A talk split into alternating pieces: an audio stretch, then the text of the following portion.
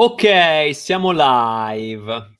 Buonasera aspiranti fotografi e benvenuti a una nuova puntata di Convivium, il nostro appuntamento settimanale, anzi in questo periodo addirittura bisettimanale con una puntata il martedì sera come sempre in cui parliamo con uh, amici fotografi e, invece poi la domenica anche se l'ultima live era stata, stata, fatta di sabato e anche la prossima sarà di sabato perché insomma abbiamo dovuto spostare, però insomma doppio appuntamento settimanale e io sono felicissimo di questo.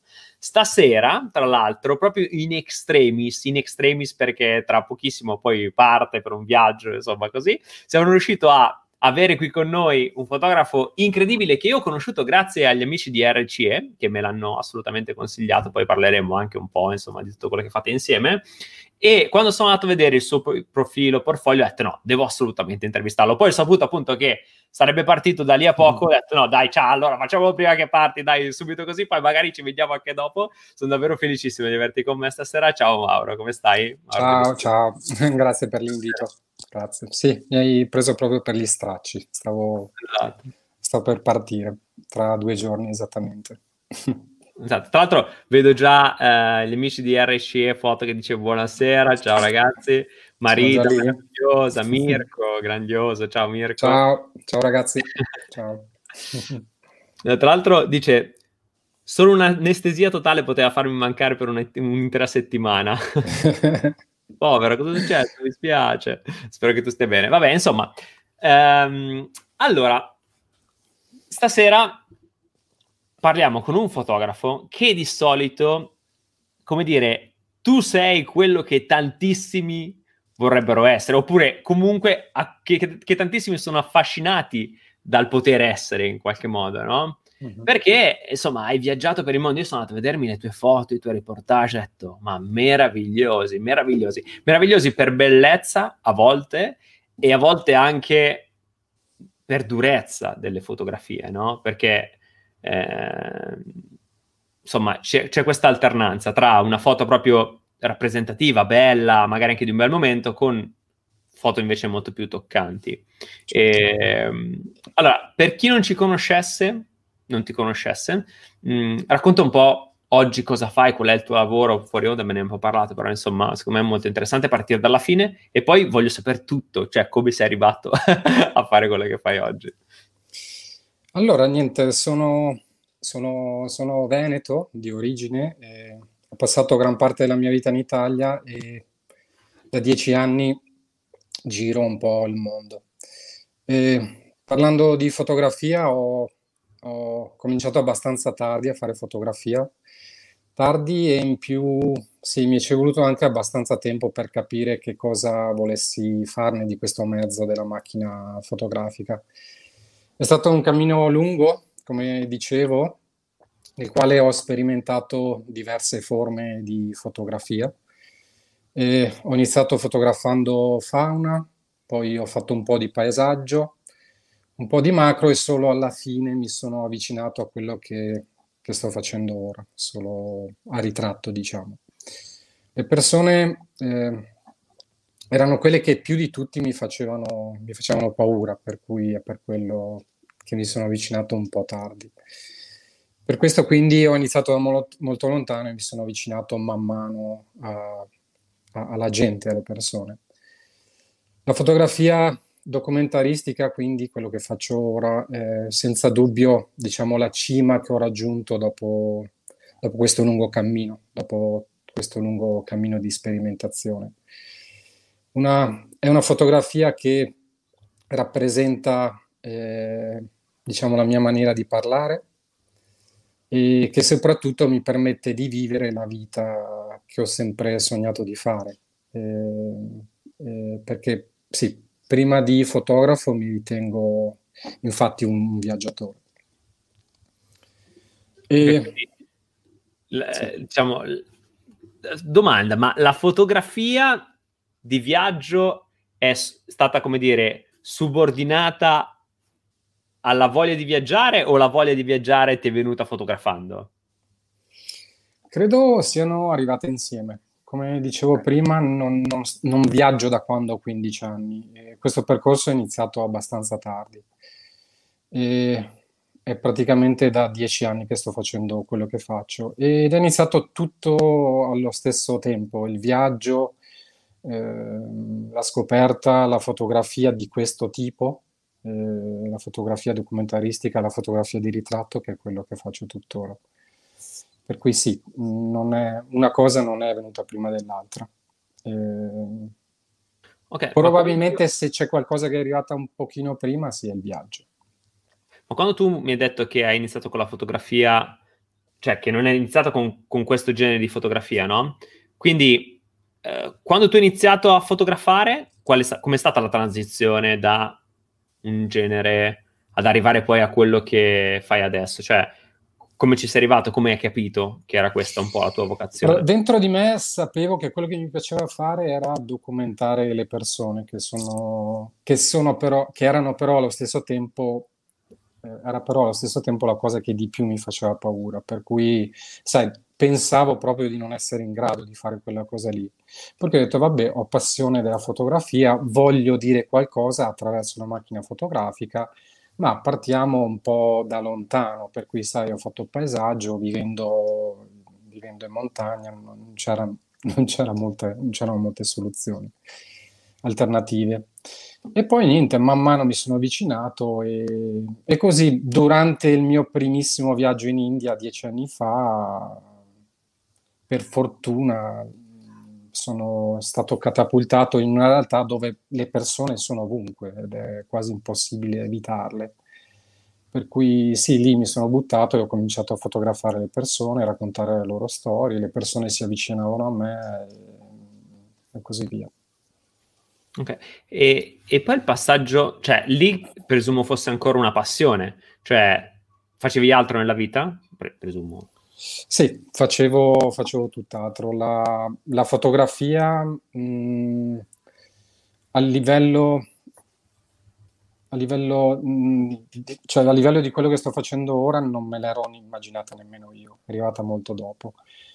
E sono arrivato a crederci probabilmente un po' troppo tardi, però insomma non, non mi pento di, di, di quello che sta, di, di, dove, di dove sono ora. Però sì, è arrivato dopo, nulla, cioè non mi ero sicuramente, cioè l'intenzione non è arrivare dove sono arrivato ora. Passo dopo passo e un po' di gavetta. E, e, non so, in un certo senso non, non mi sento di essere arrivato da nessuna parte mi sento, cioè io sto ancora viaggiando, sto ancora scoprendo e in un certo senso spero che continui ad essere così. Ok, no, però fuori onda tu mi dicevi una cosa bellissima, no? Mi dicevi che, um, cioè, se dovessero mettere su un piatto i soldi e il tempo, tu tutta la vita hai il tempo e perché ti piace vivere una vita pienissima e non so, la tua vita è sempre contraddistinta dal viaggio, ricerchi sempre un'emozione nuova, una ricerca nuova, un viaggio nuovo, una storia da raccontare nuova.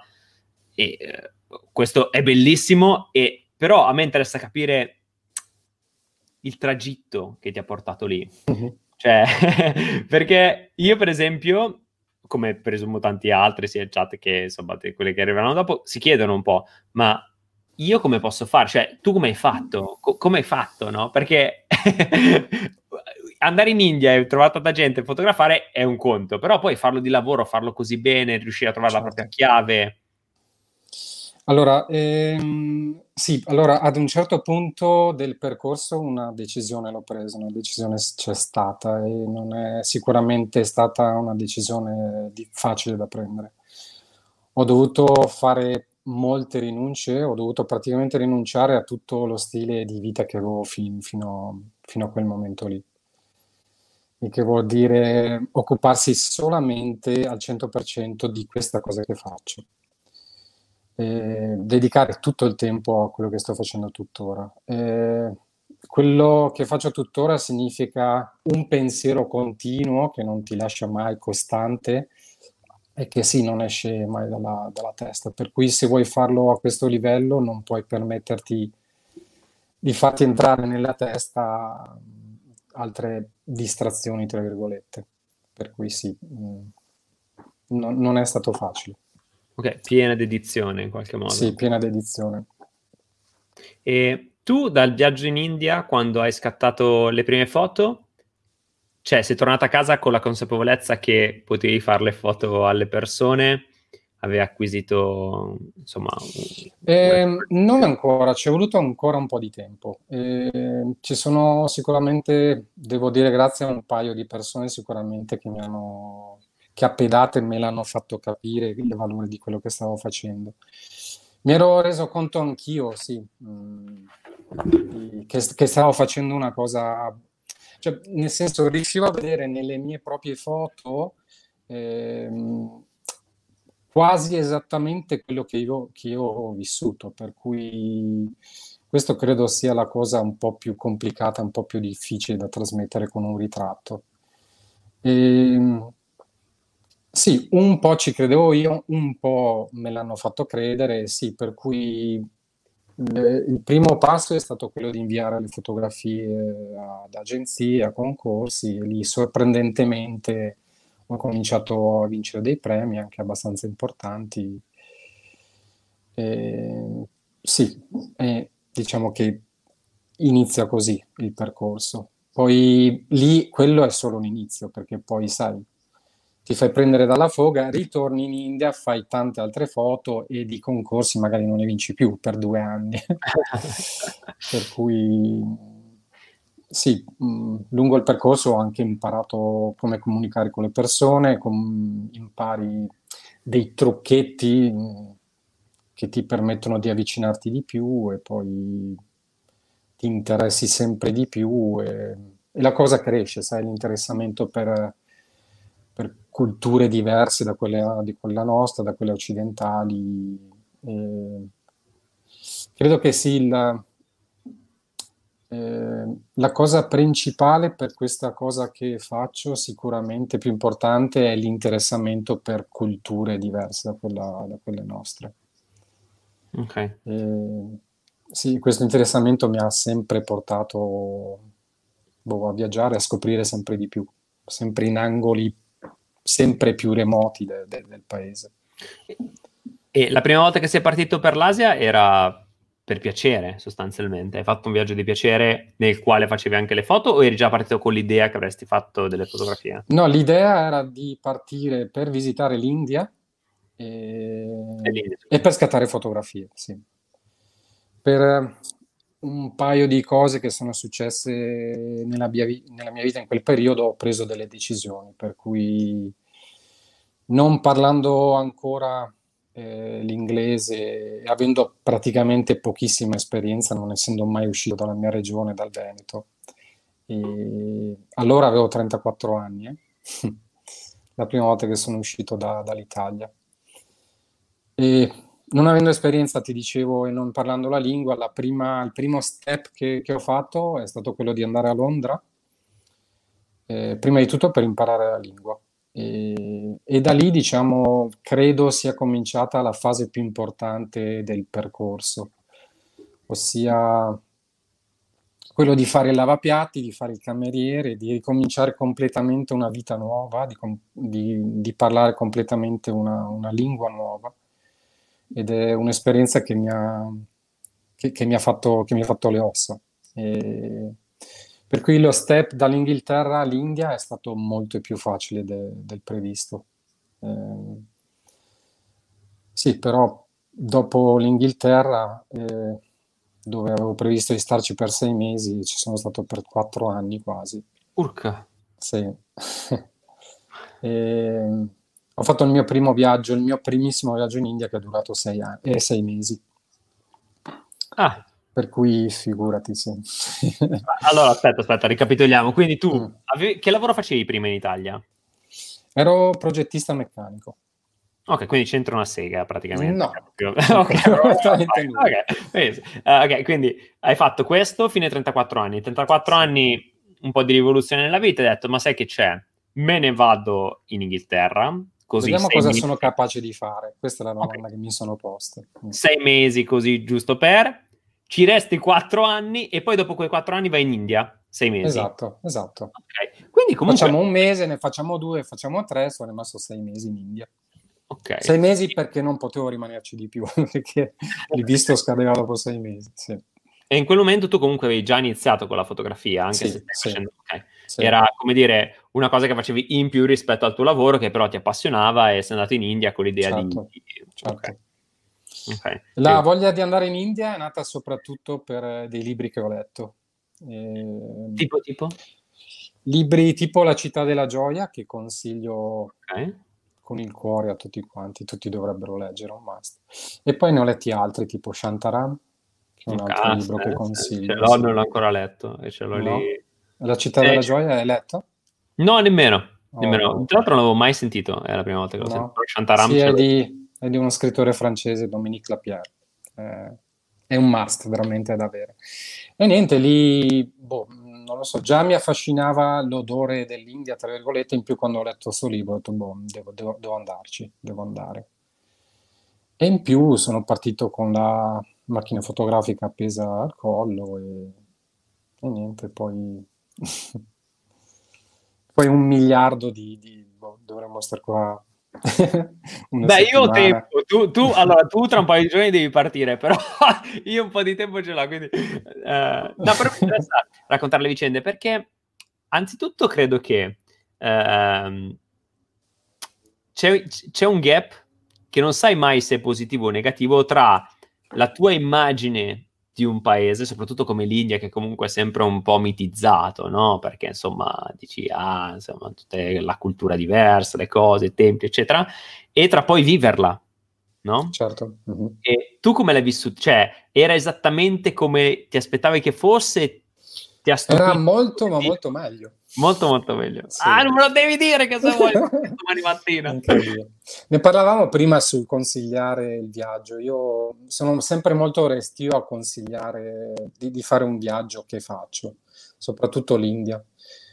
Eh, nel mio caso, non so, penso che abbia avuto un successo così grande perché sentivo il richiamo dell'India poi non lo so, dovrei conoscere una persona veramente a fondo per uh, riuscire a consigliarla, come, come, consigliare, non lo so, l'Africa o il Nepal o, tanti, altre, tanti altri paesi. Però sì, mm, molto, molto meglio di quello che mi aspettavo. Okay. Ed è diventata un'ossessione perché devo, devo andarci minimo una volta all'anno. Eh, l'ho conosciuta dieci anni fa, ci sono andato sei volte e, wow. e, sempre, e faccio sempre viaggi parecchio lunghi.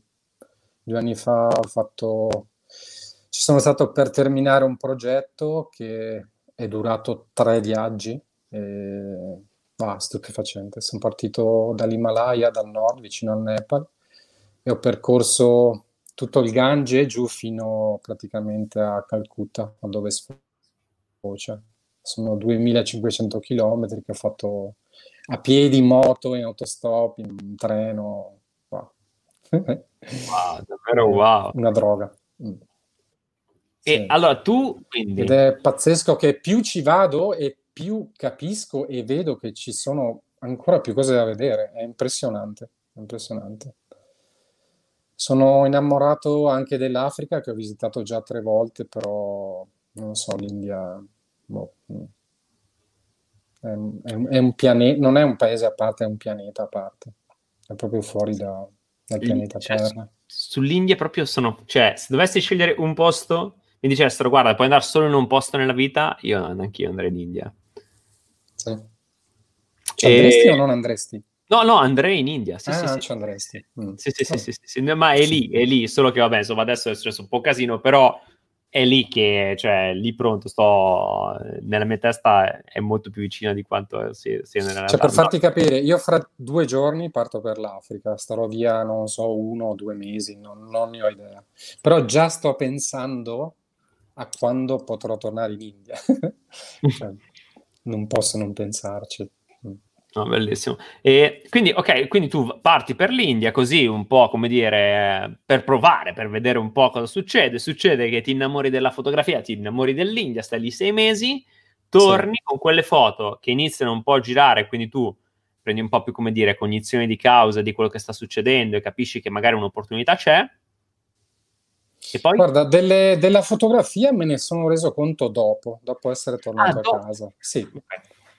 Lì, sai, Mm, la, la, cosa più bella che puoi fare in India è sederti e parlare con le persone, perché alla fine non, non c'è non c'è nulla da vedere. Non, vabbè, c'è qualche tempio, c'è l'Himalaya, però alla fine non si va in India per, per visitare posti o per vedere qualcosa. Ti, come, dico, come dico io, vai per farti guardare dentro. E questo vuol dire che devi spendere più tempo possibile con le persone. Eh, se non ci sei abituato devi portelo perché non, non è facile, non è facile. Io nonostante tutto, nonostante abbia fatto sei viaggi, mh, i primi due o tre giorni sono un po' rimbambito anch'io, però...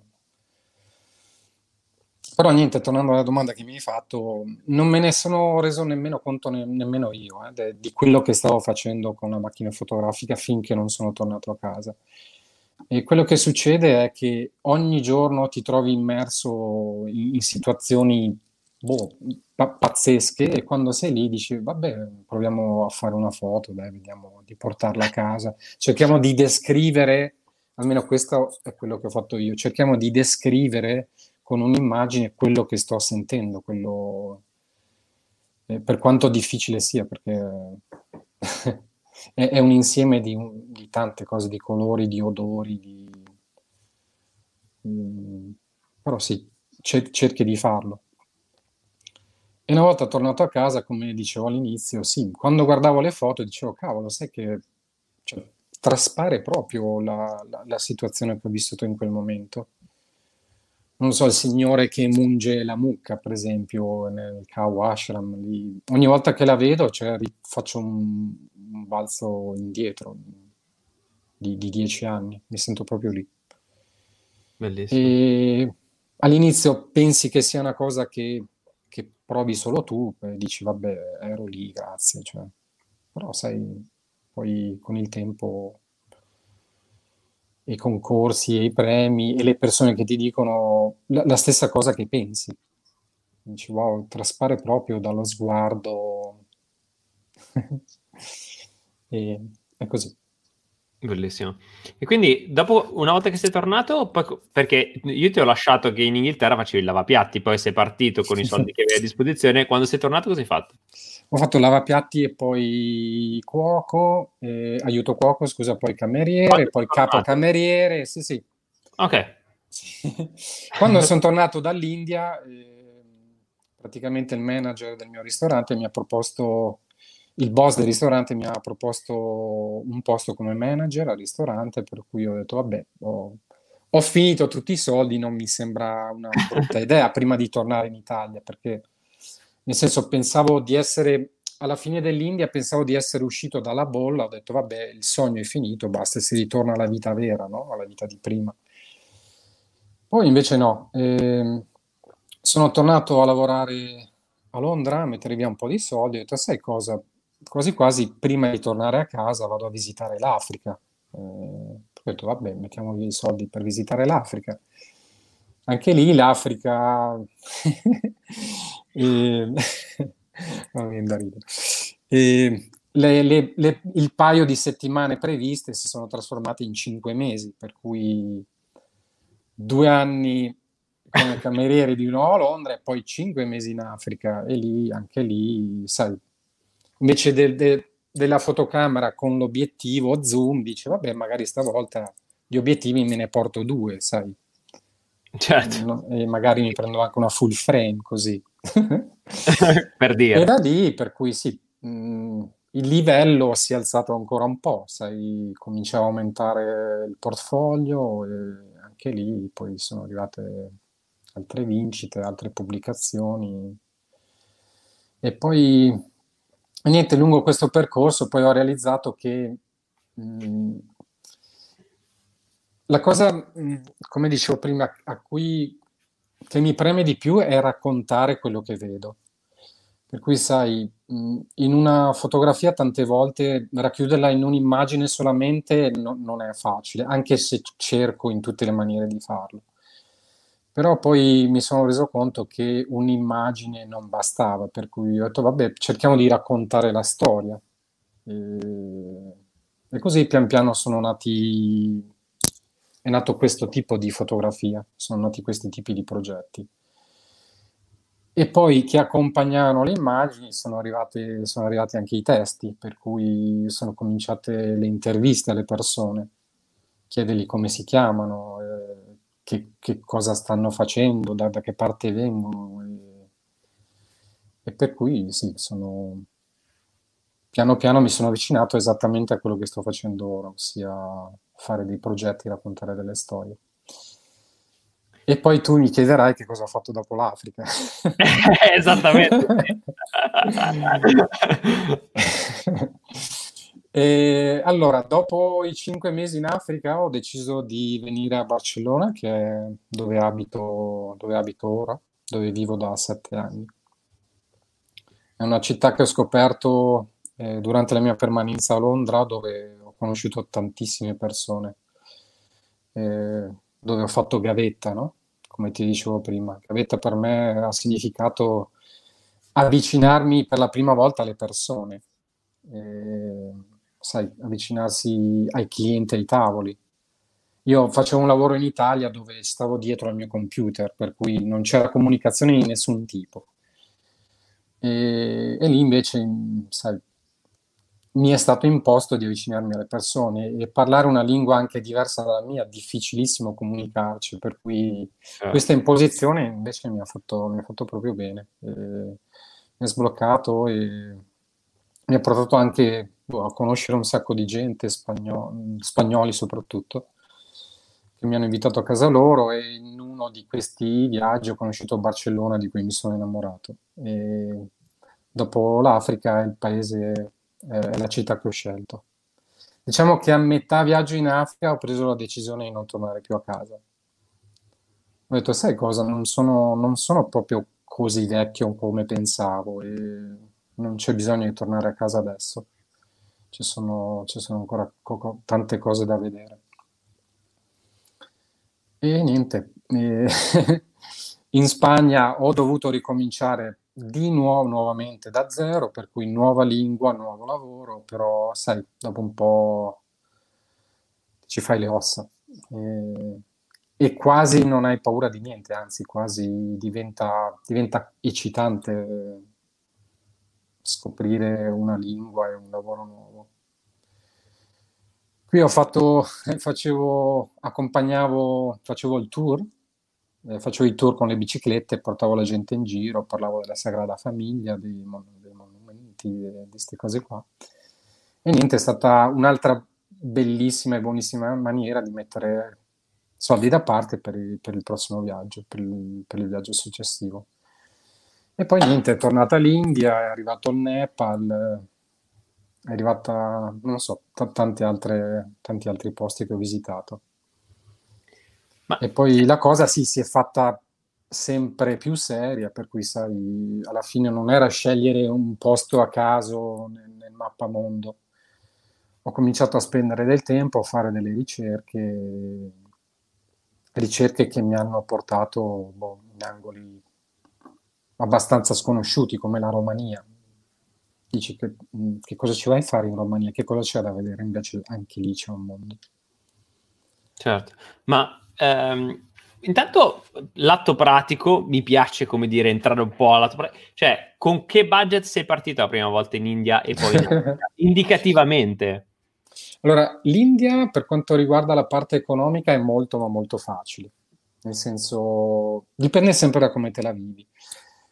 Eh, sei mesi in ostelli come ho vissuto io, se vuoi parlare proprio di, di, di una cifra, mi sembra che ho speso 2000 euro in sei mesi, veramente poco.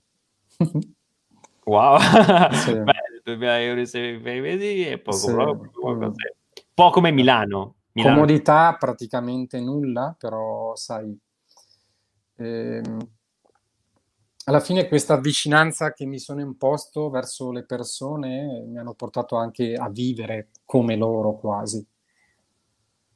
Perché se te ne stai in un hotel con il wifi e la televisione non hai purtroppo la possibilità di avvicinarti alle realtà che ti fanno scoprire la vera India.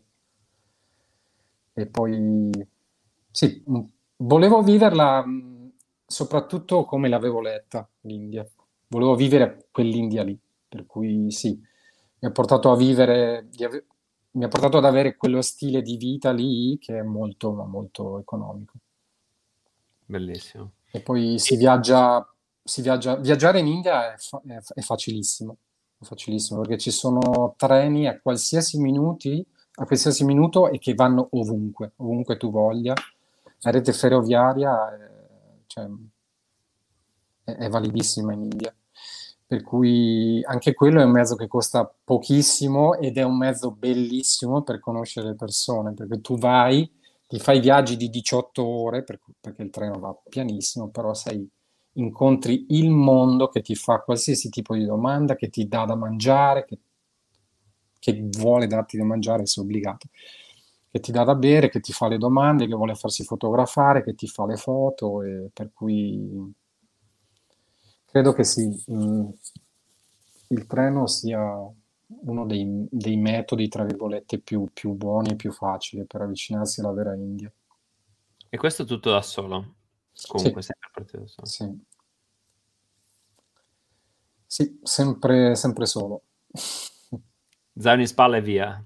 Sì, zaino in spalla e, e un paio di libri. E, ehm, poi invece, quindi hai fatto sempre, diciamo, questa duplice vita da una parte, cioè nel senso viaggiavi e di conseguenza, non so, prendi tutte le esperienze che potevi, scattavi fotografie, eccetera, per un tot di tempo finché non si arrivano i fondi, tornavi, facevi un lavoro che sempre, mi è parso di capire, sempre più appagante in qualche modo, anche quando tornavi, no? Mi dicevi che hai girato in bicicletta e quindi presumo fosse più appagante che, non so, lavorare come lavapiatti, ad esempio. Sì. E hai fatto, diciamo, questa spola tra un mondo e l'altro finché oggi, com- oggi com'è? Allora, praticamente negli ultimi cinque anni, esattamente quando ho deciso, ho preso eh, la decisione di fare quello che faccio, di arrivare a fare quello che faccio, e, anche se, come dicevo prima, non sono arrivato ancora da nessuna parte, e ho deciso di scegliere un lavoro che mi permettesse di fare questa cosa qui. Quindi ho lavorato fino a un anno fa in un call center, in un customer service, e, ed è un lavoro, mh, mm, eh, oddio, no, nel senso non è un lavoro privilegiato, è un lavoro anzi, eh, cioè lo stipendio da customer service qui in Spagna è, è abbastanza basso, però sai, da, dall'altro lato mi ha, mi ha permesso di prendermi un sacco di tempo libero, mi ha permesso di lavorare part time. Eh, e poi mh, qui in Spagna perlomeno hai un tipo di contratto che ti permette di sospendere il lavoro, stare via tipo per cinque mesi e, e poi ritrovare la tua sede quando torni. Per cui mh, quel tantissimo tempo libero che sono riuscito ad avere con quei pochi soldi da parte, sì, sono riuscito, sono riuscito mh, a, viaggiare spesso e ad arrivare a fare quello che, che faccio ora. E nell'ultimo anno, diciamo, ho trovato una via che mi permette di fare quello che sto facendo anche senza quel lavoro di customer service, senza lavoro di ufficio. Ah, oh, bellissimo. E... Sì. È bellissimo come tu abbia, come dire, mi piace perché riflettevo su questo. A un certo punto tu hai messo l'obiettivo al centro e tutto il resto che ruotasse attorno per far sì che questa cosa potesse realizzarsi, no? E mm. quindi, ehm, come dire, fare un lavoro anche come il call center, che uno dice, ma il call center, e però in realtà va bene perché in abbinata con quello che vuoi fare è perfetto e quindi certo. ti permette di fare quello che ti piace, no? È interessante perché sì. alle volte succede che questo ti parlo anche per esperienza personale, no? che magari per, come dire, dire, vabbè, no, ma io mh, mm, voglio fare un'altra cosa migliore, che però più porti avanti, più ti allontana da quella che vorresti, vorresti fosse la tua vita ideale, in qualche modo, no? Certo. Eh, perché stai rincorrendo una miglioria da una parte che però non è la direzione giusta per te. Eh, dico sempre, cioè, c'è una bellissima frase che dice... Eh, ho ho salito la scala, ho, ho, salito la scala sempre più velocemente finché non mi sono reso conto che era la scala appoggiata al muro sbagliato.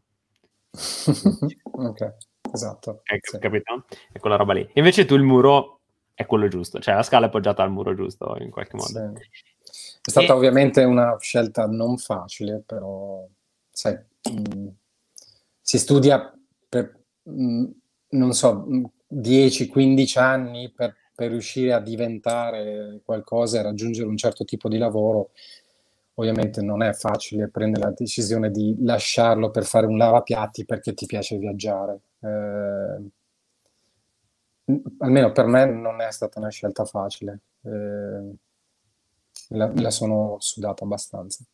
Però sì, non mi pento assolutamente di nulla. E adesso più o meno quanto tempo fai via in viaggio, quanto tempo a casa? E, eh, non, non, è mai una cosa fissa. Comunque parlando degli ultimi cinque anni, ho viaggiato più o meno cinque, cinque mesi all'anno. Che è metà anno. Beh, sì. tanta roba, insomma. Sì, 5-6 mesi, sì. Faccio Hai... sempre viaggi parecchio lunghi, non sto mai via una settimana o due. Ah, in realtà tu dici sempre sto via un paio di settimane e poi torni dopo sei anni. Cioè, da quello che ho capito, è così, eh, partirò per un weekend. In Africa ci vado per un weekend. Sì. esatto, esatto. È così che sei anni dopo uh, facciamo... uh, sì. Prendo okay. sempre il, il, solo biglietto di andata, diciamo. Questo è il trucco. esatto, sì. Beh, è affascinante. E, um, e poi ho visto che nelle tue fotografie come dire, affronti anche tanti temi sociali a fondo sociale, quindi non è solo il vado là e fotografo le situazioni che incontro, ma mi pare che ci sia una ricerca anche di alcuni tipi di situazioni, di alcuni, mh, mm, non so, di alcuni argomenti che vuoi portare alla luce. C- questo passaggio, se è avvenuto, come e quando è avvenuto? Eh, allora, quella cosa lì di sensibilizzare le persone attraverso l'immagine è una cosa che ho sentito dentro da subito, da quando ho conosciuto, da quando ho messo piede in India. Però sai, eh, è un processo che deve avvenire lentamente, quello, quello di arrivare a fare, quello di arrivare a raccontare tematiche così distanti da, da, quella, da quella, nostra.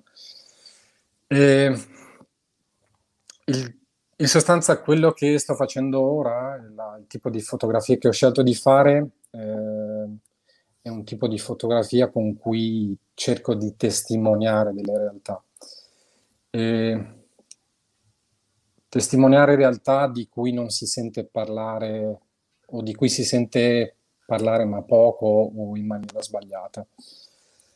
E, ne, negli ultimi anni mi sono occupato di temi, ad esempio come, non so, l'inquinamento, l'aggressione, la, prestitu- la prostituzione, il lavoro minorile. E,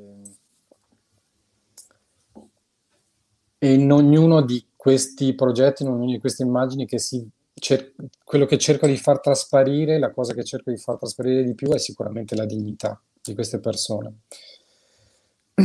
Quello che faccio, come dicevi tu, non è solamente arrivare in un luogo, fare lo scatto e poi tornarmene a casa, però prendo sempre molto seriamente quello che faccio. Eh, diciamo che il top dell'evoluzione, secondo me, in quello che faccio è proprio questo.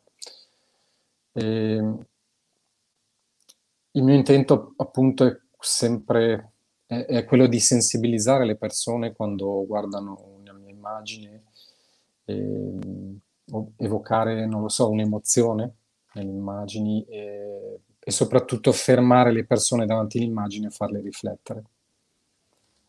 Questa, questa è la cosa a cui, a cui tenevo di più. E, e non so, e che spero di riuscire a fare. Ma ci sono situazioni nelle quali ti ritrovi o situazioni che vai a cercare? Allora, il lavoro che faccio adesso è frutto di, è sempre frutto di ricerca. Eh, per l'Africa, ad esempio, parto per due progetti eh, principali però sono sicuro che ci saranno altre situazioni che nasceranno mh, mm, oltre a quella. Però sì, mh, mm, sicuramente, eh, sicuramente parto per una ricerca e per portare un progetto a casa. È difficile che parta alla, alla cieca, non più. Okay, quindi, quindi tu, tutti i tuoi viaggi adesso sono subordinati da un'idea, un progetto, una cosa sì. che vuoi andare a raccontare, sì, eccetera. Sì. Po- però lasciando sempre un po' la porta aperta sul cammino nel dire magari io certo. parto per A e arrivo per C, chi se ne frega, l'importante è che quello che vedo sia interessante. Mm. Primo perché ho preso la scelta di non lavorare su commissione, sono sempre solo idee mie, sono sempre progetti miei pensati da me e sì, che spero di vendere, tra virgolette, dopo, però non voglio essere condizionato in quel senso lì. Eh, appunto perché non so, voglio darmi la piena libertà di, di scoprire anche quando sono lì. Poi, non lo so, tipo, per esempio il Nepal, non so se l'hai, se l'hai visto il mio progetto sui cacciatori del miele, quello, per, per, quel progetto lì ci è venuto quasi un anno di preparazione, diciamo. Preparazione significa trovare i contatti giusti, sapere dove andare, quando andare, come andare e che cosa portarsi appresso. E quando senti che un progetto è finito, se uno dei tuoi progetti è finito, se invece sono tutti aperti ancora perché sono tutti in divenire? Eh, probabilmente per quello compro il biglietto di sola andata, perché finché non è finito non torno a casa. Eh, di, dipende sempre dal progetto, sì. Eh, ci sono progetti che invece lascio, lascio aperti, sì. Volutamente magari. Eh, da quando è nata la cosa cioè, come dire, l'idea di... Cioè, l'approccio diverso, no? Dal dire vado e fotografo quel che trovo al vado perché voglio raccontare questa cosa, perché voglio farci un progetto, perché voglio fare, so, X numero di fotografie. Quando c'è stato questo cambio di approccio? Quando hai capito che, insomma, il tuo modo era quello di raccontare attraverso il racconto fotografico? Eh, allora, il viaggiare spesso e per lungo tempo in un paese ti permette proprio di vedere questa cosa, di vedere mh, ne- proprio nel profondo eh, certe situazioni che sai che se sei di passaggio non vedi. E, e questo tempo lungo che ho, che ho, trascorso lì mi ha permesso di, di, di conoscere proprio queste realtà, eh, queste queste realtà difficili, un po' di nicchia. E, ehm, e, probabilmente sì, questo lungo tempo passato lì mi ha portato a prendere questa decisione. E, e sai, più il tempo passava e più conoscevo delle, real- delle realtà che nessun altro conosceva. E, e poi sì, nel senso mi sono, boh, mi sono interessato a realtà difficili, non so come le donne attaccate dall'acido, erano realtà che conoscevo da sempre, però sai, convivendoci mi sono anche reso conto di, di so, di, di, essere, so, essere capace di trovare una maniera di raccontarlo. E, e le donne attaccate dall'acido come, come, tante altre cose, come, so, come il bordello sempre in Bangladesh dove lavorano le prostitute minorenni, anche quello era una realtà che conoscevo, che però non avrei mai preso in considerazione in un viaggio, di, in, un, in un solo viaggio in Bangladesh. Però sai, quella cosa lì, il, il metterci piede più volte, in Bangladesh sono stato quattro volte, metterci piede più volte mi ha permesso di, mh, di scendere un po' più nel, nel, nel, profondo, diciamo, per conoscere quella realtà e raccontarla. Non so se ho risposto. No, sì, ho risposto, ho risposto no, però ho un'altra domanda. Pensare, riflettevo sul fatto che in realtà come quelle non è che proprio vai lì e dici ciao ragazzi, faccio due fotini, mm-hmm. mi mettete in posa, non credo che funzioni così, no? Certo no. Credo che sia un lavoro ne- nel quale anzitutto devi entrare ed essere parte di loro, cioè comunque, come dire, entrare nei loro ritmi, no? Capire come si muovono. Certo. E, e, c'è anche l'aspetto che parla di te e, ti, e, dice a tutti che tu non sei di lì e quindi magari è ancora più difficile, no? Cioè tu come hai fatto, come riesci ad entrare, come riesci a, eh, a cogliere dei momenti, a, anche a riuscire a raccontarli, perché davvero, cioè, al di là di tutto, poi tirare fuori la macchina fotografica, fare uno scatto. Cioè, tu mi dicevi all'inizio, la mia paura è quella di parlare con le persone e io pensavo, ok, è una paura, è vero, però, cioè, io avrei molto più paura di tirare fuori una macchina fotografica in una situazione come quella, capisci? Cioè, lì, quella hai paura davvero, no? Però sai, sono paure che fortunatamente si evolvono. allora, non, non, c'è mai una stessa tecnica per portare a casa un progetto.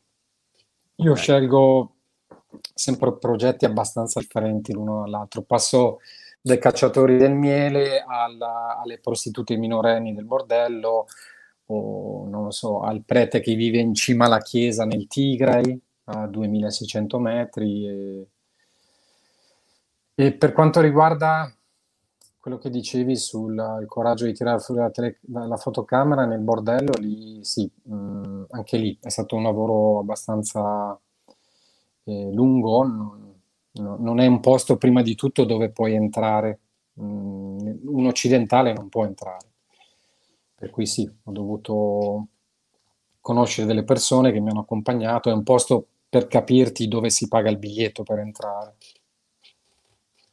Una sorta di, di, di casa degli orrori.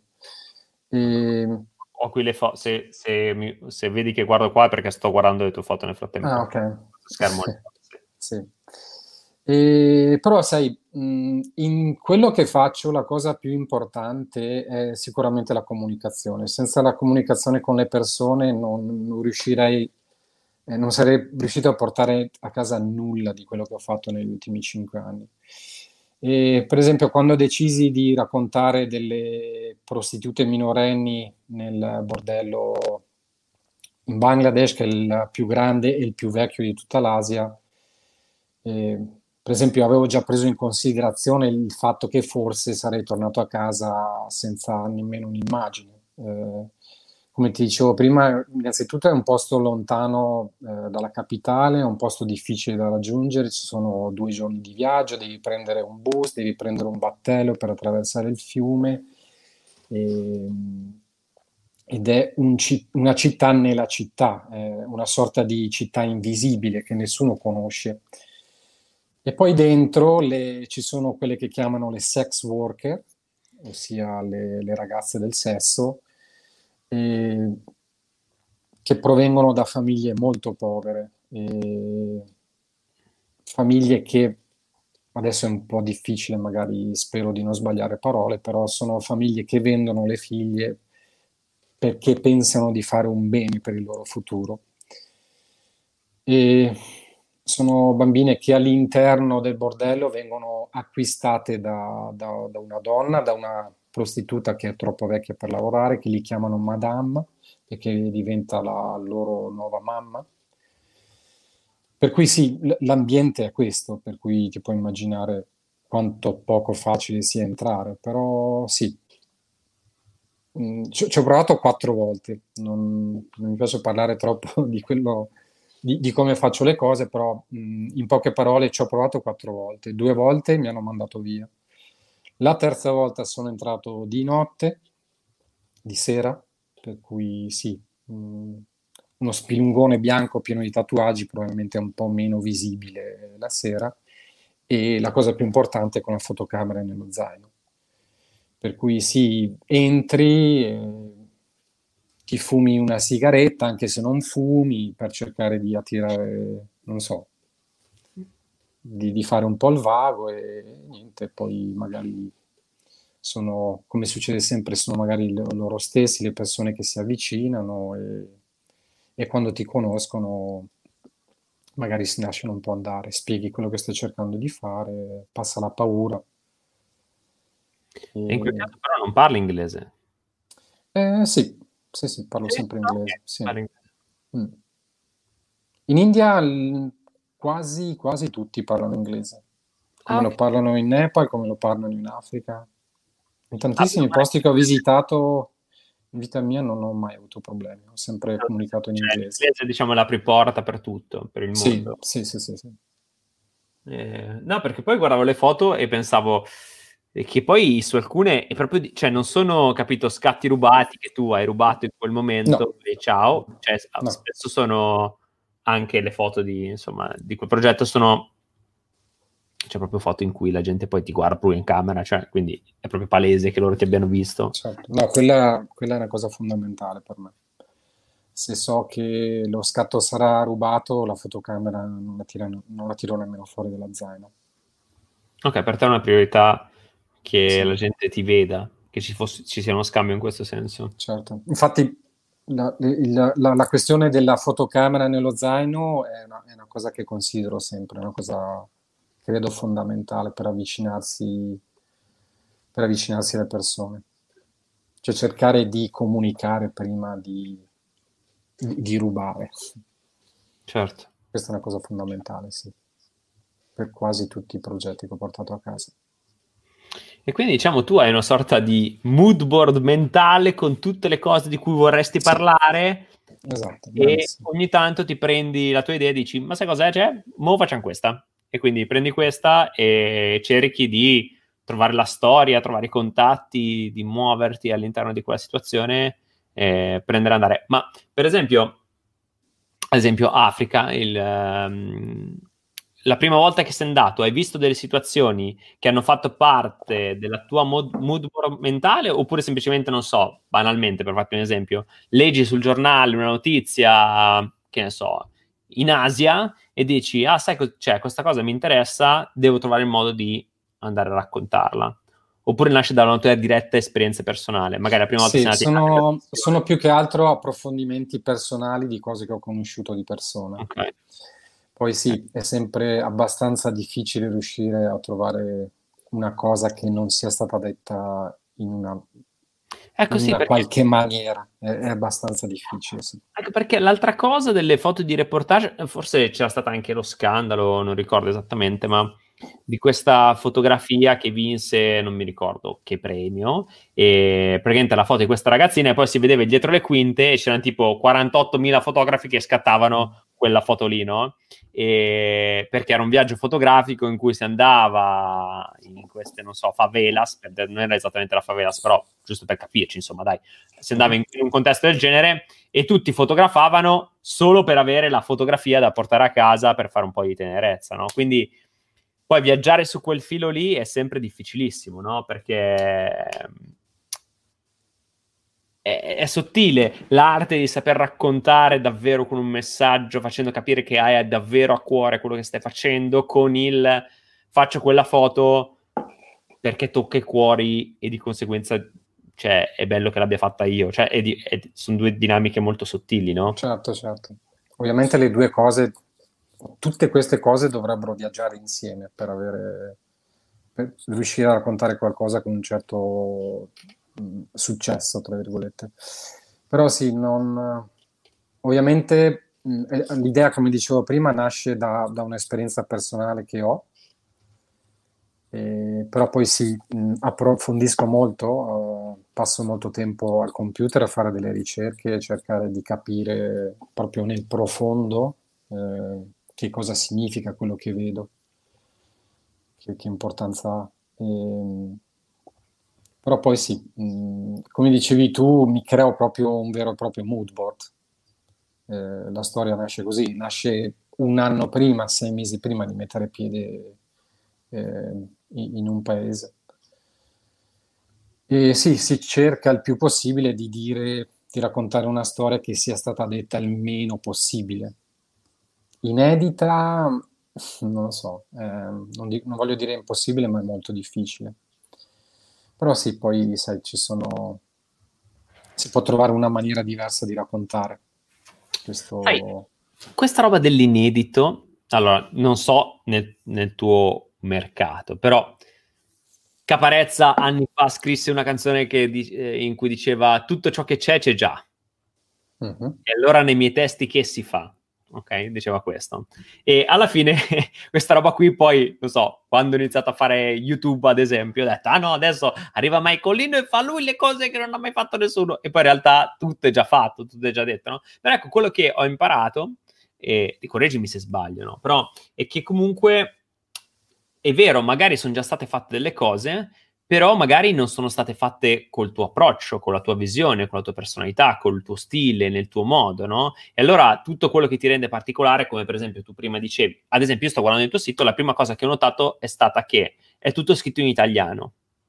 Ok, i testi sono in italiano, eh, e cioè, già questo è diverso per dirti, no? Ti categorizza come una persona diversa che scrive in italiano, che la rac- racconta la storia in italiano, che unisce il testo alle fotografie.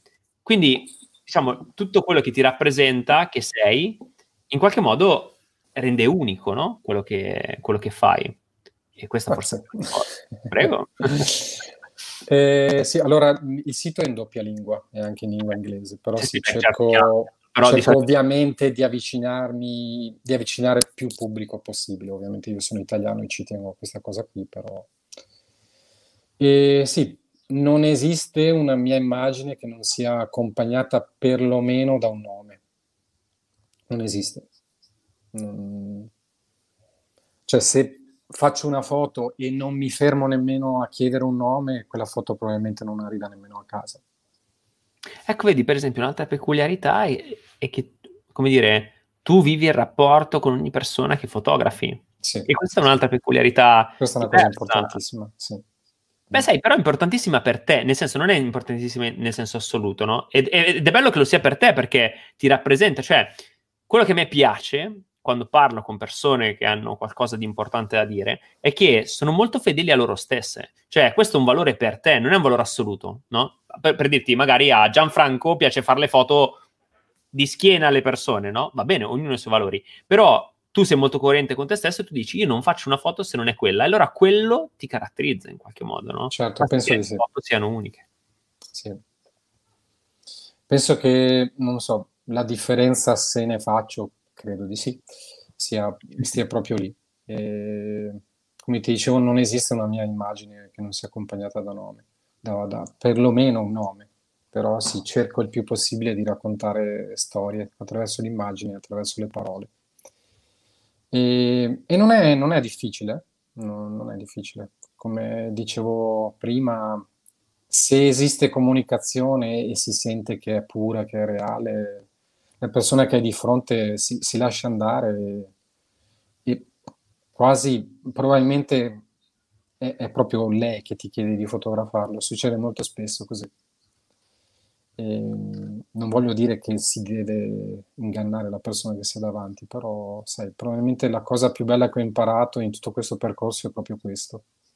Riuscire a comunicare in una maniera tale in cui sì, dopo alla fine di una chiacchierata che può essere di dieci minuti come di un giorno, ehm, lo, lo scatto è la parte finale di questo rapporto che si è creato, per cui sì, lì, da quella cosa lì secondo me tra, traspare. Bellissimo, insomma, l'arte di in qualche modo connettersi con le persone prima. Mm. Cioè, è più forse l'esigenza. Ti è mai capitato di connetterti con una persona e poi dire, però non faccio la foto questa volta? Sì, no, succede spesso, sì. Succede tantissime volte, sì. E ovviamente l'abitudine purtroppo mi porta, quando parlo con la persona, cioè, sai, se, se, una persona ti affascina è, è, impossibile non pensare di fare una fotografia. Per, per, cui quando una persona si racconta cerchi di immaginarla davanti a quella luce, poi magari, non so, noti un dettaglio delle mani, un anello, non so, una collana, un orecchino, un taglio di capelli, per cui sì, la mia, la mia testa ormai parte dalla tangente eh, però può succedere che alla, fine, che alla fine decida di non fare la foto, anche se, anche se so che, che l'immagine uscirebbe stupenda. Eh, ma non, non, mi pento mai di questa cosa. Sai, ci sono persone che, pa- che, partono con un mitra invece di, di una fotocamera. Eh, io non so se l'ho menzionato prima, io eh, per sbarcare il lunario ho fatto anche dei tour organizzati, per cui per due anni di seguito ho organizzato dei tour eh, in Bangladesh.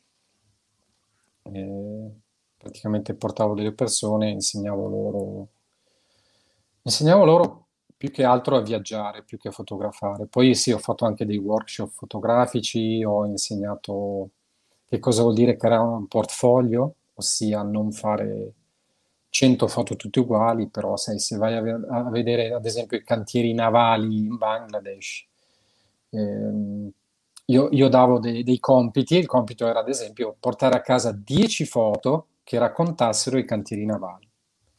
Per cui questo vuol dire non fare 50 ritratti, però fare 10 foto, che siano 10, che raccontino i cantieri navali. E, però, sai, per quanto ci tenessi a spiegare questa cosa qui, ho, ho conosciuto persone che invece hanno preferito portarsi appresso il mitra. Il mitra vuol dire fotografare a raffica tutto quello che gli si, che gli si pone davanti. Certo. E quella cosa lì purtroppo non ti permette di conoscere, non ti permette di, di, di riuscire a, a, fare una foto che racconti. Eh, per cui sì, mi piace anche il fatto di conoscere persone speciali e non, e non racchiuderle in una, in una fotografia, sì. Tra l'altro, prima quando dicevi che tu mentre parli con una persona la previsualizzi, pensi come potrebbe essere un'immagine, come potresti rappresentarla, eccetera, è bellissimo perché in un contesto completamente diverso, però in questo periodo ti dicevo anche fuori onda, no? sto facendo questo lavoro, bla bla bla, in cui ho il mio spazio di uno o due minuti, no? che arriva alla fine di, non so, magari 3-4 ore passate con questa persona nella quale gli abbiamo registrato dei video, fatto delle cose. Perciò in quei 2-3 minuti devo fargli la foto. E allora, mentre sto lì ci chiacchiero così, come dire, cerco sempre di capire, questo me l'ha insegnato Thorimbert, ok? Mi ha detto, quando ho fatto una foto a Thorimbert, ad esempio, lui mi ha detto, ma perché non, rap- non parli di me? Cioè, non, non mi fotografi fotografando i capelli? E gli ho detto, e perché capelli, no? E lui fa, è perché è la prima cosa che mi hai detto quando sei entrato, perché lui c'ha questo ciuffo meraviglioso, no? Cioè, questo ciuffo che dici, ma come è possibile che sta su quel ciuffo lì? Io ho detto, ma sto ciuffo, è troppo bello. E lui fa, scusami, ti, è, ti ha colpito quello di me? Rappresentalo. E allora adesso ogni volta che vedo una persona, inconsciamente, come sempre mi è successo, no? Sai, magari dico, ah, mi colpisce questa cosa di lui, questo, non so, può essere un, un dettaglio, una cosa, una... Eh? E allora poi penso come rappresentarlo in fotografia attraverso quel dettaglio, che parli mm-hmm. di lui secondo la mia rappresentazione. Ed è fighissimo, no? Perché lo previsualizzi e poi quando arrivi la foto ce l'hai già, si tratta solo di farla. Importantissimo, sì. Però ce, ce l'hai già, no? Ed è allora. interessante. E, I in quanto, importantissimi. In quanto, in quanto, fai una fotografia? In quanto tempo proprio? In quanto tempo fai un ritratto poi? Uff, eh, dipende. Dipende. Mm. Oh, po- possono passare anche t- tre giorni. ok, wow. Sì, sì. Sai, ci sono... Mm, allora, diciamo così, se mi accorgo che eh, vale veramente la pena fare un ritratto a una persona, eh, quel ritratto lì per me deve essere perfetto, deve essere perfetto. Vuol dire che se quella persona la vedo fare un certo movimento a mezzogiorno sotto il sole, magari ripasso la mattina o ripasso la sera per vedere com'è la luce, per cui eh, sono un bel rompiscatole, sì. E... no, no, per cui no, sì, non, non, si tratta di, cioè, oh, che bel movimento, paf, no. Mm, cerco di enfatizzare quel movimento miglior, nel miglior modo possibile, ossia con la, la luce migliore o, e tutte queste cose qui. Certo. Per cui sì, può passare anche una settimana, dipende da quanto tempo Ecco, questa ricerca piacerebbe tantissimo anche a me. Invece, nel mio contesto, eh, la cosa è che finito tutto il, quello che facciamo, eh, dico, ah, adesso ti faccio una foto. E, ehm, e, questo dice, sì dai, però, cioè, dai, su, dai, no. Cioè, hai capito? Non voglio andarsene fuori le palle. E io dico, no, dai, un minuto, dammi un secondo, dai, un attimo. E l'altro giorno ho fatto una foto, una sessione, No? E sono andato a vedermi le foto, ho fatto tipo 15 foto, no? In questa sessio- mini sessione. Sono andato a vedermi la prima e l'ultima, ok? Dalla prima all'ultima era passato tipo un minuto e 48 secondi. Wow. Capito? e poi lui ha detto, posso andare? Vabbè, puoi andare, va bene, puoi andare. Alla fine la foto ce l'avevano. Eh, però, no, cioè, è bellissimo perché, come dire, il seme è lo stesso, poi lo svolgimento è diverso perché anche le condizioni sono diverse. Magari tu hai più tempo, puoi gestirti meglio la situazione, hai più, più spazio, invece, insomma, per me in questo momento è diverso. Però, bellissimo, no? Come diciamo, l'approccio, lo st- no, non è, l'approccio non è lo stesso, però l'idea è la stessa di base, no? E però l'approccio cambia in base alle situazioni ed è meraviglioso. Certo. Vedere... Certo. Mm. A me piacerebbe tantissimo fare un po' come fai tu, cioè indagare, aspettare, vedere, prendersi anche il tempo senza che, insomma, ti corri dipende, dietro. Dipende tanto dal tipo di fotografie che vuoi fare, dal, dal tipo di immagini. Io, come dicevo prima, immagini rubate non ne ho. Immagine rubata ovviamente significa un'immagine fatta in un secondo. A me piace ad esempio molto quando il soggetto guarda in camera e se il soggetto guarda in camera eh, senza dare la, sensazione che la foto sia rubata, ovviamente deve essere una foto pre- preparata, tra virgolette, deve essere una foto studiata. Per cui sì, magari il rischio è che eh, di non voler far sembrare una foto rubata e che magari la foto non so, sembri posata, anche quello è un rischio che cerco di evitare. Ah, sì. ah, tra l'altro ho visto che ho visto un pezzo di video in cui c'eri tu in cima a un monte impervio, eh? E c'avevi la macchina fotografica e un ombrello e un softbox. E dico ma minchia in alto nella cima del mondo cosa si fa? Un softbox enorme. Sì. e, mi, piace, mi piace molto sperimentare non sono allora prima di tutto non sono legato all'attrezzatura sinceramente non mi interessa. Se dovessi partire con Nikon, Canon o quello che è l'importante è che, che sia una buona macchina fotografica. Ah. però sì negli anni in questo percorso è, ho voluto anche sperimentare diverse forme di fotografia, per cui sì, ho fatto un periodo in cui ho lavorato con una medio formato e ho lavorato col flash, con l'illuminazione. Ho voluto farlo proprio in posti estremi. Anche quello, sì. Mm, il prete in cima, a, eh, lì sono nel Tigray, eh, quella che vedi in cima lì è una chiesa scavata nella roccia, dove dentro c'è un prete che professa.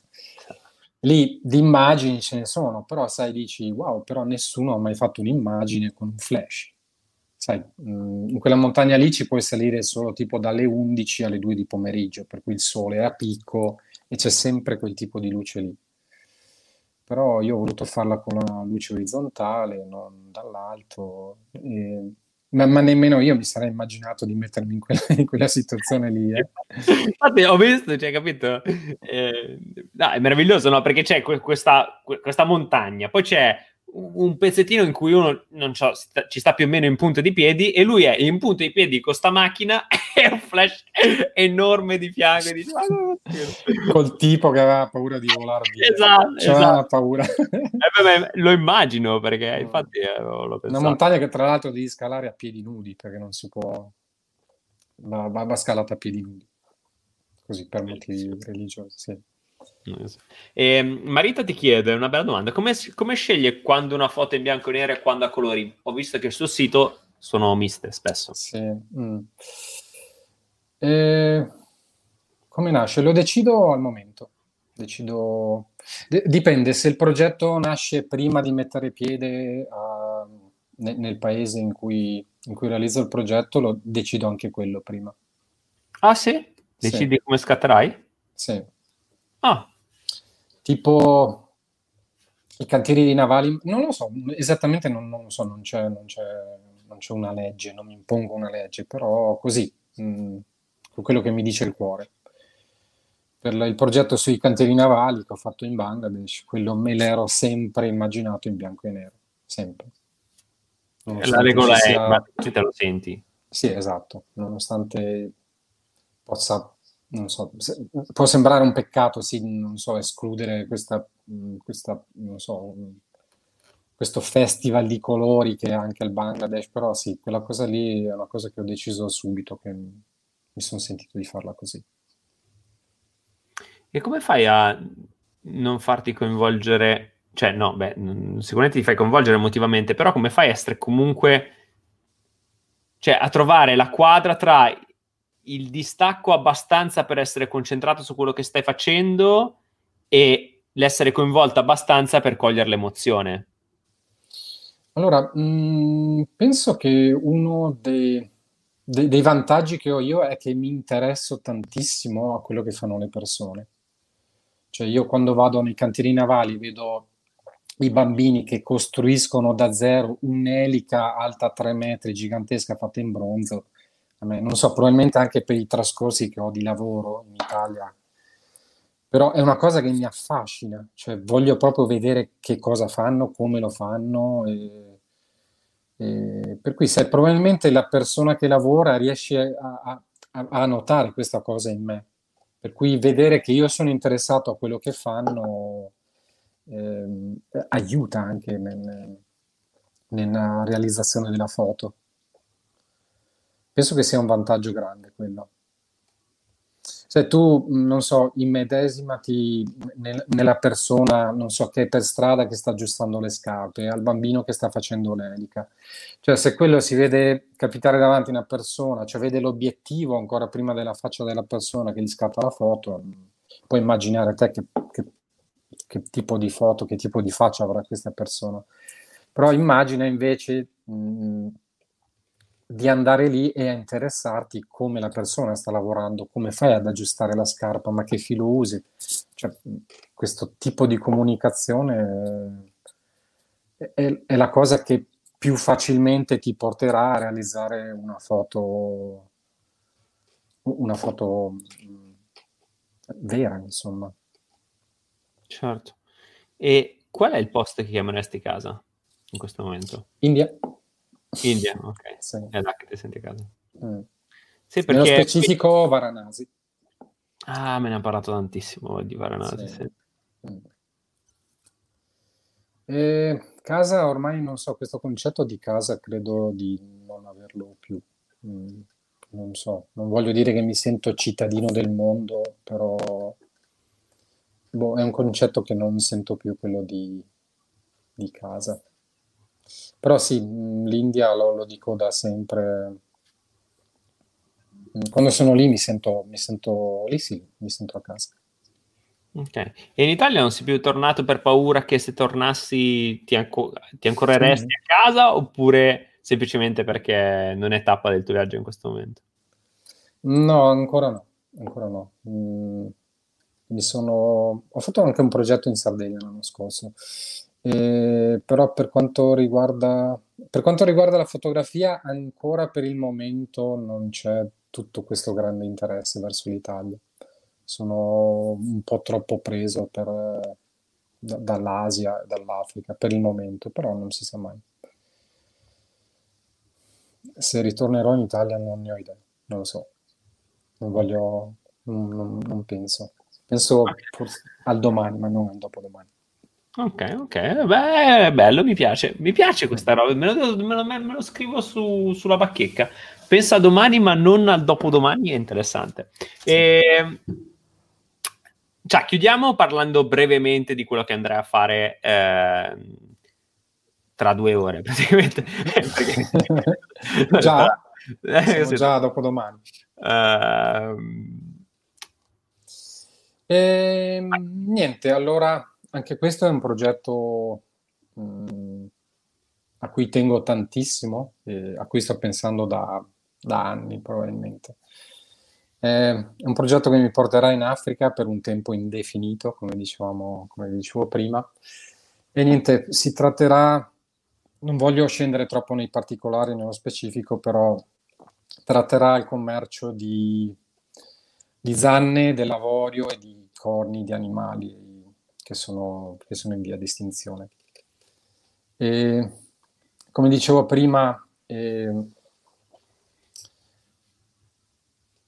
è un progetto a cui tengo molto e, e tra l'altro voglio menzionare RCE, eh, aggiungendo che probabilmente mh, è un progetto che non riuscirei a realizzare se non fosse per il loro aiuto, per il loro supporto E, ehm, e niente. Cercherò no, di... Sì, quando sarò lì eh, è, è, un po' difficile, è un progetto abbastanza difficile e complicato, non voglio usare la parola pericoloso perché mia mamma mi sta ascoltando, però, però sì, ehm, è, è, un po' di, è, quasi impossibile prevedere quello che succederà, per cui mm, mi è un po' difficile parlarne. Certo, no, no, eh, uh, però è interessante il fatto che comunque tu sia riuscito a realizzare questo, cioè che tu po- potrai accedere a insomma, questo tipo di esperienze grazie al fatto che uno sponsor esterno ti abbia dato un appoggio sì. e peraltro senza, ehm, come dire, nessun vincolo editoriale in qualche modo, no? No, no. Eh, Questa questo... è esattamente la primissima volta in cui mi capita di lavorare, eh, diciamo, con quello che è diventato quasi partner, eh, con RCE. Eh, come, ti, come, dicevo all'inizio, io non, non, cioè lavoro sempre da solo, non, non voglio fare, non, ho mai fatto lavori on assignment, mm, on assignment non mi ricordo come si dice in italiano, comunque uh, su un... commissione diciamo. Mm. Sì. E, però stavolta, sai, parlando con RCE, che mm, è un negozio, un negozio di usato a cui mi rivolgo da, da tempo, a loro gli si sono alzate le antenne quando, quando gliene ho parlato e sai, mh, loro hanno, hanno da, da, anni hanno sposato questa cosa qui del, del Save the World, per cui quando gli ho parlato di quello che andavo a fare, a loro è interessato parecchio, per cui subito si sono lanciati, hanno, mi hanno proposto la collaborazione. Una collaborazione che tra l'altro ha un nome, si, chiamerà, si chiama Save the Wild e, e questo loro grande appoggio che mi hanno dato si trasformerà in una sorta di live giornaliero, per cui io appena possibile cercherò di condividere video e foto di quello che sto facendo giornalmente e, e loro lo, lo condivideranno. Una sorta di diario. Sì, una sorta di diario di viaggio, sì. sì Sempre nel possibile. Mm, certo, devo dire che RC è comunque sempre avanti un passo su queste robe perché ehm, non è più, cioè non è solo come dire, un negozio di fotografie che poi adesso è una catena, no. tra l'altro in tutta Italia, anche, anche in Europa, però ehm, abbina, come dire, un progetto imprenditoriale a una missione imprenditoriale. Sì, questo sì, è sì. particolarmente interessante. E poi anche loro, come te, ascoltano molto le persone. Infatti, io mi sono innamorato di loro perché eh, la prima volta che eh, ricevetti la loro attrezzatura, anzi, la prima volta che ebbi una necessità di uh, avere uno scambio, avevo, mi si ruppe praticamente una macchina fotografica. Il giorno, tipo due giorni dopo, avevo 8478 servizi, no? E, allora ti ho chiamato e ho detto: Senti, ti prego, devo fare un cambio, devo fare una roba. Senti, se io ti mando questo, tu mi... E praticamente loro mi, mi hanno fatto questo scambio senza conoscermi, in fiducia, no? in qualche modo, perché abbiamo fatto uno scambio, gli ho detto guarda ho questa roba qui che devo vendere, devo comprare questa, eh, ti faccio le foto, ti va, e loro, la prassi sarebbe che arriva la roba loro, poi loro ti mandano indietro la roba, e in quell'occasione facciamo uno scambio proprio, cioè il corriere mi lascia un pacco, mi diede l'altro, così io oh, riuscii a, a, portare a termine il lavoro. No? Poi da quella volta ci siamo conosciuti e devo dire che ho sempre apprezzato questo loro lato molto attento anche alle persone, al sociale, è, è bello e sono contento che abbiano promosso il tuo progetto. Sì, il, bello, il bello è anche quello che mi, rende, che mi rende felice, che è nata anche un'amicizia oltre, a, oltre, alla collaborazione. Però sì, questa cosa qui mh, ha sorpreso anche me, non, sinceramente non è una cosa a cui sono abituato. Bello, allora facciamo... Parlare al telefono con una persona che ti dice sì sì domani te, te lo invio, guarda, fiducia assoluta, pazzesco. Pazzesco. Eh, sì, sì, no, no, è fighissimo. Eh, eh, adesso ce li ho su WhatsApp e ci parlo, soprattutto con Stefano, che saluto. Esatto. È, è un grande, veramente un grande. Sì, eh, divent- siamo diventati veramente praticamente quasi amici. Mm. Vabbè, Stefano sì, è tipo... Eh, Fenomeno, sì. Io, poi vabbè, avrei mille aneddoti da, da raccontare divertenti su, su, Stefano perché davvero... Eh, è proprio una di quelle persone che quando ci chiamiamo ci dobbiamo prendere una mezz'ora, sia io che lui, perché stiamo al telefono mezz'ora, cioè solo per dirci ciao, ma poi in realtà andiamo giù e iniziamo a chiacchierare. E, ok, ok. Allora, facciamo così, visto che di questo progetto è anche bello che tu lo svelerai passo passo a, attraverso RCE, quindi insomma è bello questo. Rimaniamo che quando tornerai ne parleremo in modo più approfondito insieme, se ti sì. va, una live sì, di prometto.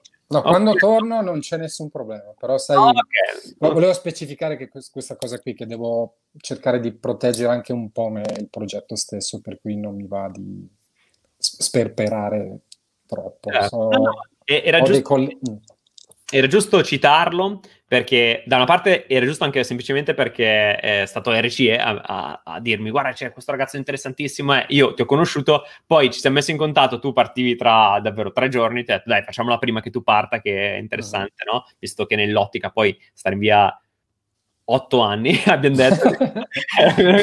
sì, sarà quelli. I eh, tempi saranno quelli. Mm. Esatto. E, e, no, e quindi questo, però eh, volentieri, ecco, poi ne, lo sviscereremo più approfonditamente. Volentieri, sì. E magari in quell'occasione anche con le fotografie, se, certo. che è una cosa che di solito non faccio con Vivium, però, vabbè, insomma, ho, ho, un po' di idee e quindi potrai, potremo sperimentare anche queste idee insieme. E, tra l'altro Giorgio dice, visitato il sito di immagini bellissime dove si percepisce l'empatia tra fotografo e soggetti fotografati. Si capisce la grande capacità di osservare, capire i sentimenti e prevederne i movimenti. Grazie mille. Bello, molto eh? gentile. Mm, mm, grazie. Allora, io di solito finisco le interviste con tre domande semplici e veloci. In realtà la terza non è molto semplice, quindi però vabbè, insomma, questo è. però ormai ho preso questa abitudine di chiuderle così da sempre e quindi questo è. Ah, allora, no, la prima no. è un libro che consiglieresti? Città della gioia. okay. La sapevo, però ho detto magari vuole cambiare Città della gioia. Okay. La città della gioia, mi raccomando, segnatevelo perché mm, è un libro sconvolgente. Un libro che va letto, sì. La città della gioia. Poi... Quindi secondo... questa era la difficile? No. no, questa era la facile. La terza è la difficile. Però vabbè, ma per te non lo sarà. Eh, seconda domanda. Un libro... Eh, no, scusami, una serie tv o un film che consiglieresti? Uh. Allora, un film Into the Wild. Ok, beh sì, ti, ti eh, sì, insieme alla Città della Gioia probabilmente sono i, i due input che mi hanno fatto uscire di casa sicuramente. Tra l'altro, Into, Into the Wild. Io ho, vorrei dire letto, ma in realtà non l'ho letto, l'ho audio ascoltato, che è questa nuova... Eh, insomma, è bellissimo perché, da, da, cioè, se tu... L'immagine che io ho degli audiolibri era quando avevi la cassettina in macchina, mettevi la cassettina, è presente? Quella roba lì, tipo quello mangianastri, con quella che ti narrava, ed era una roba più da bambini. Invece adesso, devo dire, con gli audiolibri vado via a manetta ed è una figata, no? Perché tu eh, ti permetti di ascoltare dei libri che magari, eh, non so, sei curioso di leggere ma non hai mai letto, magari poi ti rileggi, no? Con calma, però insomma, eh, vabbè, insomma. Comunque mi sono ascoltato uh, un indovino mi, di- un indovino mi mm. disse di Tarzani.